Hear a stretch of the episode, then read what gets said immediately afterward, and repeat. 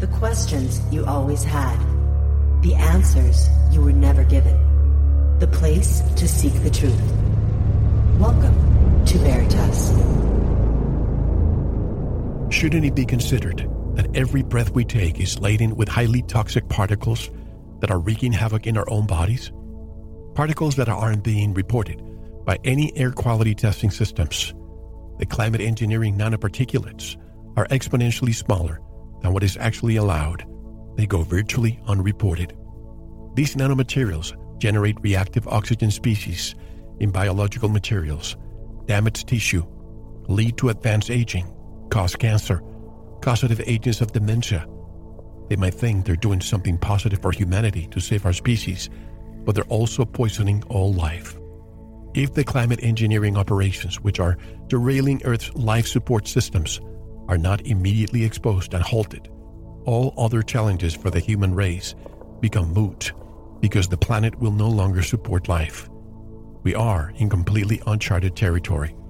Virtually the entire web of life is being systematically contaminated and decimated by the ongoing climate engineering operations, on top of all other forms of human or anthropogenic activity that are wreaking havoc in the web of life. Climate engineering, mathematically, statistically speaking, is the single greatest and most immediate threat we collectively face short of nuclear cataclysm. You are listening to Veritas. If this is your first time, welcome home. To listen to tonight's full interview and all of our material, join the Veritas family and click on the subscribe button at VeritasRadio.com. You can make your purchase with a credit card, PayPal, cash, check, money order, and even cryptocurrency. Don't forget to visit the Veritas store for focused life force energy, rebounders, pure organic sulfur, flash drives with all our Sanitas and Veritas seasons, and other great products. And if you want to get in touch with Mel, want to be a guest on this radio program, have a guest suggestion, or have feedback, just click on the contact button of our website at VeritasRadio.com. And now, here's your host, Mel Hostelric. Dane Wigington has a background in solar energy. He's a former employee of Bechtel Power Corp and was a licensed contractor in California and Arizona. He has been engaged in constant climate and geoengineering research for the last 15 years. He owns a wildlife preserve next to Lake Shasta in Northern California. They put all his focus, effort, and energy researching the climate engineering issue when he began to lose very significant amounts of solar uptake due to the ever-increasing solar obscuration caused from jet aircraft spraying in the skies above his mountaintop home. He's the lead researcher for geoengineeringwatch.org and has investigated all levels of geoengineering, from stratospheric aerosol geoengineering to solar radiation management to ionosphere heater facilities like HAARP. Dane has appeared in numerous films and radio interviews in an effort to educate the public on the extremely dire environmental and health dangers we face from the ongoing global climate intervention programs. Excellent. Okay. All right. In 5, 4, 3, 2. I've already read the intro, so we don't have to go there. Just going to introduce you in 5, 4, 3, 2, 1. And direct from Lake Shasta, I would like to welcome Dane Wigington. Hello, Dane, and welcome back to Veritas. How are you? As well as can be, Mel, given the circumstances that we face here and that are unfolding around the planet, that hopefully more are taking notice of, and we hope looking at the sky and connecting some dots. I understand. And by the way, we last spoke in 2014. How has your research evolved in the last 8 years? What is new, and have you come to new conclusions on a way to stop this? Well, certainly in that time frame, we have greatly expanded our knowledge and understanding of what's happening in our skies, the consequences from it. I think more people are certainly taking notice of the constant climate cataclysm that's occurring all over the globe. We know that the system is completely rigged, Mel, to try to refute and deny the existence of these incredibly obvious atmospheric aerosol operations, the radio frequency microwave transmissions that go with them. If we're back to 2014, I've had meetings going back that far with, for example, Governor Newsom in California, and the entire system knows this is going on, and Newsom being just a tool of that system. But the entire system designed to, again, hide and deny the ongoing climate engineering operations for obvious reasons, Mel, because the populations around the globe, if they knew their governments had done this without their knowledge or consent, crushing crops, crushing lives, societies, what would you think the response would be if populations knew? No, absolutely. And I wonder sometimes, Dane, there's a law, I forget which one it was, so I can't cite it, that says that you cannot experiment on the population or spray above populated areas. Is this why they keep this covertly as opposed to overtly? Well, there's a number of laws. For example, if we look at, let's go back even further, after Project Popeye, which was the U.S. military's weather climate engineering operations over Vietnam in the 60s, they were so successful that in 1976, they passed what's called the ENMOD Treaty, the Environmental Modification Treaty, forbidding any such climate intervention operations. But what they didn't forbid was conducting those operations over a country's own population. And not that any government or official organizations, militaries, global powers, they don't pay any attention to these treaties anyway. But we have certainly there's other environmental laws that require public knowledge or consent, but no one pays any attention to that, of course. They do whatever they want because they can. Did anyone give those in power permission to detonate 2,400 nuclear bombs? The nuclear detonations in Nevada alone that were done covertly, we now know from peer-reviewed study, were responsible for no less than 500,000 U.S. deaths from the downwind fallout from those operations. 500,000. How many people know that? And that's just what we officially know about. So again, those in power do what they want because they can, because we have populations that are too busy looking at their iPhones to look up. You mentioned Project Popeye. What was the other project that allowed, I mean, I guess they use Agent Orange to defoliate the areas to uncover the Viet Cong. Is that something that's still being used right now? And this is why we're seeing trees dying the way they are? Well, that's a very important question, Mel. Thank you for that. And we just found and posted a 140-page U.S. military document titled Forest Fires as a Military Weapon.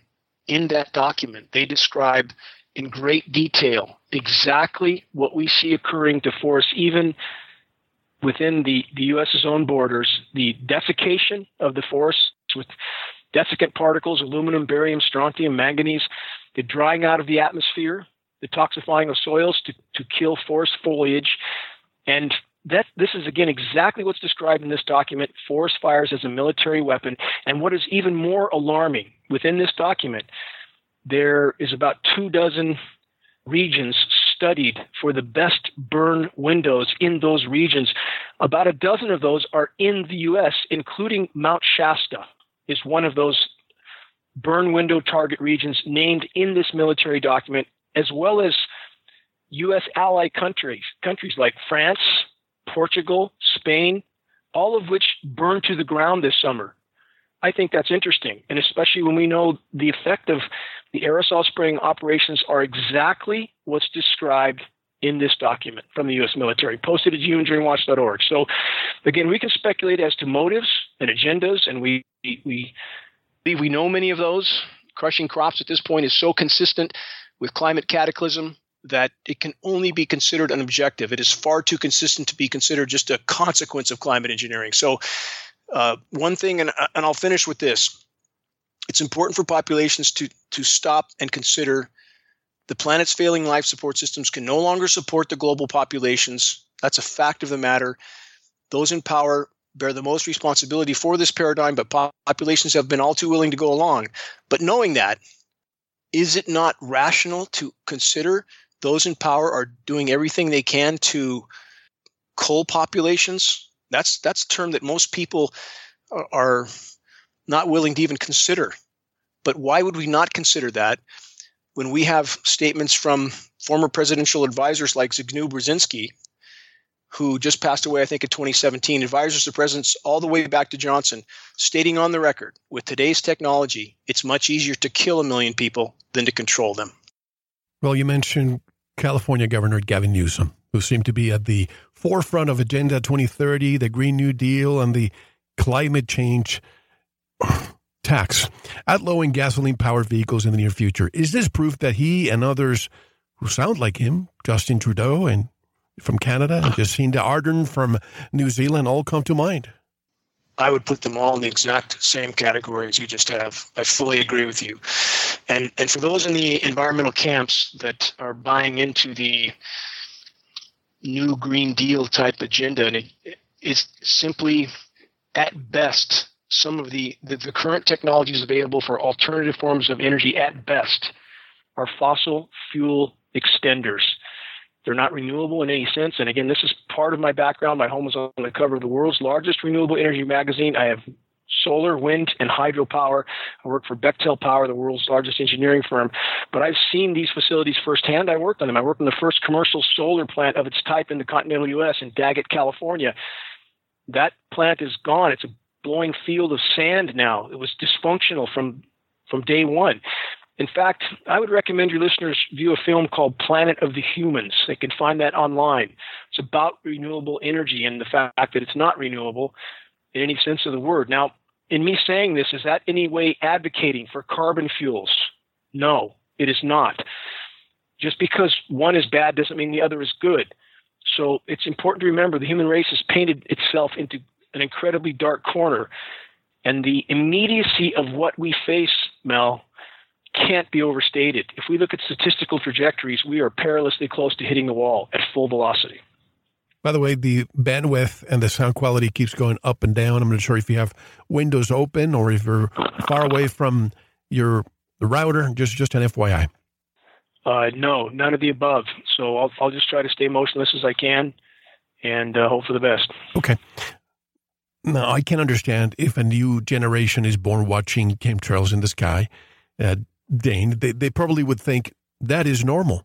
But I'm puzzled with the people who should remember the time when these patterns were not present in our skies, and they still call it contrails. Why do you think that about 3 decades later, and I know this has been happening since probably World War II, but 3 decades later from the 90s, which is when I noticed the change, most people still believe the condensation trail lie? I think a form of normalcy bias, an unwillingness to face the ramifications of being sprayed like a lab test animal, and that's indeed what we are. You're correct as far as the duration. These programs were first fully deployed immediately after World War II.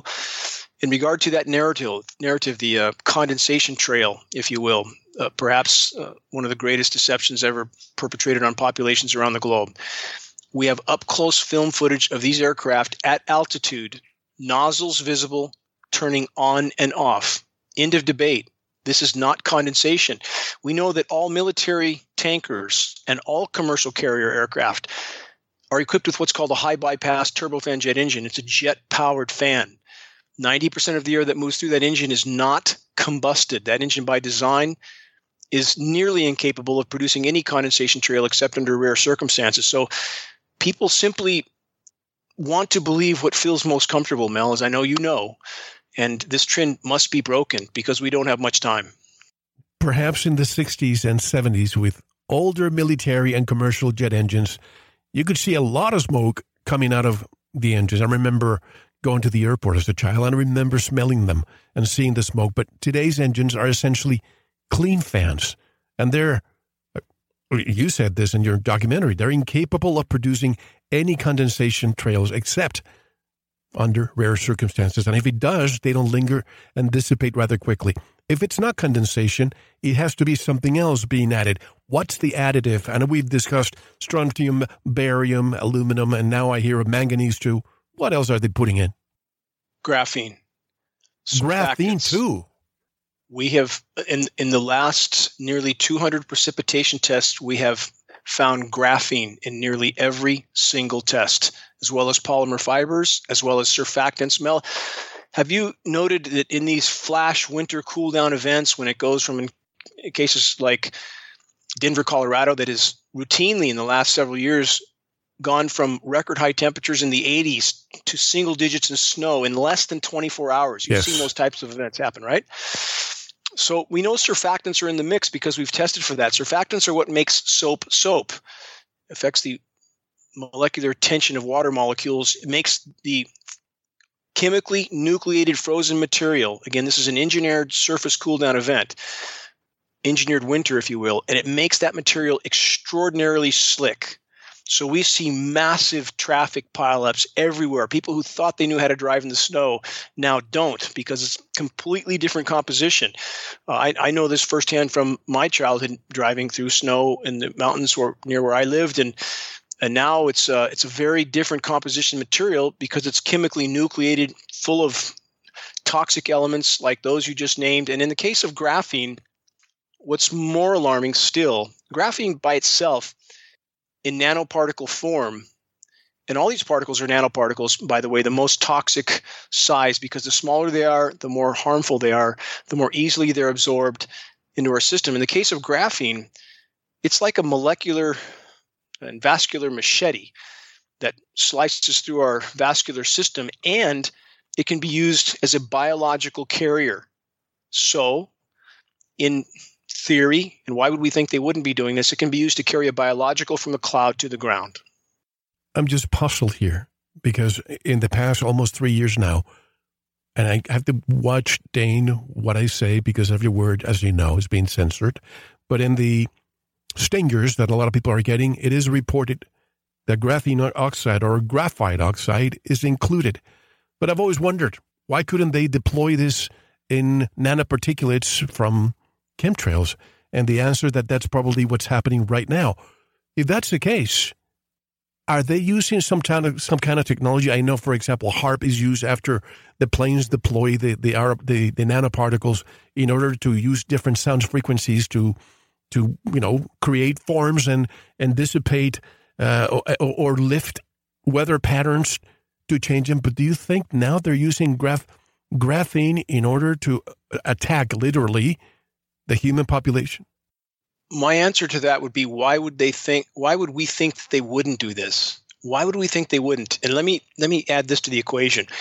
We have an audio, we own it at geoengineeringwatch.org, an audio of the world's second most recognized geoengineer, Dr. Ken Caldera, who is a former Department of Defense scientist. And we have, in his own words, him stating on the record that one of the things he did for the U.S. Department of Defense was to design methods of spraying pathogens into clouds to infect the populations below. Mr. Caldera now works directly for Bill Gates. Bill Gates has called him his, quote, most amazing teacher. When we have initial infections of the CV-19 scenario, 85 countries in 3 days, that's an astoundingly broad and uniform dispersion. When we have Italian scientists stating on the record that they have found CV-19 particles attached to airborne particulates, do these puzzle pieces all connect? Absolutely. As you said, now I would be surprised if they're not using it.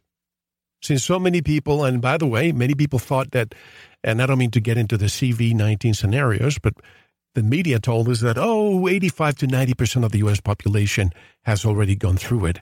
But more and more data shows that it's about 68%. We're in the lowest VEED population in the world. So there's hope there, folks. But I had a discussion with a chemtrail skeptic years ago, and I asked him how he explained a trail stopping for 10 seconds and resuming immediately. And he told me, well, I'm a pilot, and it's because the aircraft changed altitude. And it seems they just don't want to see it. Why is that? They just completely, they cannot engage in suspension of disbelief. They can't. It's like telling them their religion is not correct. Mm-hmm. And in regard to the type of phenomenon you just spoke about, the on-off, which again is inarguable evidence of spray dispersion, some will try to make the argument that that's a alteration in the atmospheric composition. Atmospheric changes are horizontal, not vertical. You don't have vertical layers in the atmosphere, which is what would be required for that type of phenomenon to have any basis whatsoever. And I would challenge people to consider, if they see a documentary of a researcher in Antarctica whose breath is condensing, of course, because of the cold air, does that person have a cloud hanging above them for a half hour or an hour or 2 hours? Condensation does not behave in that manner.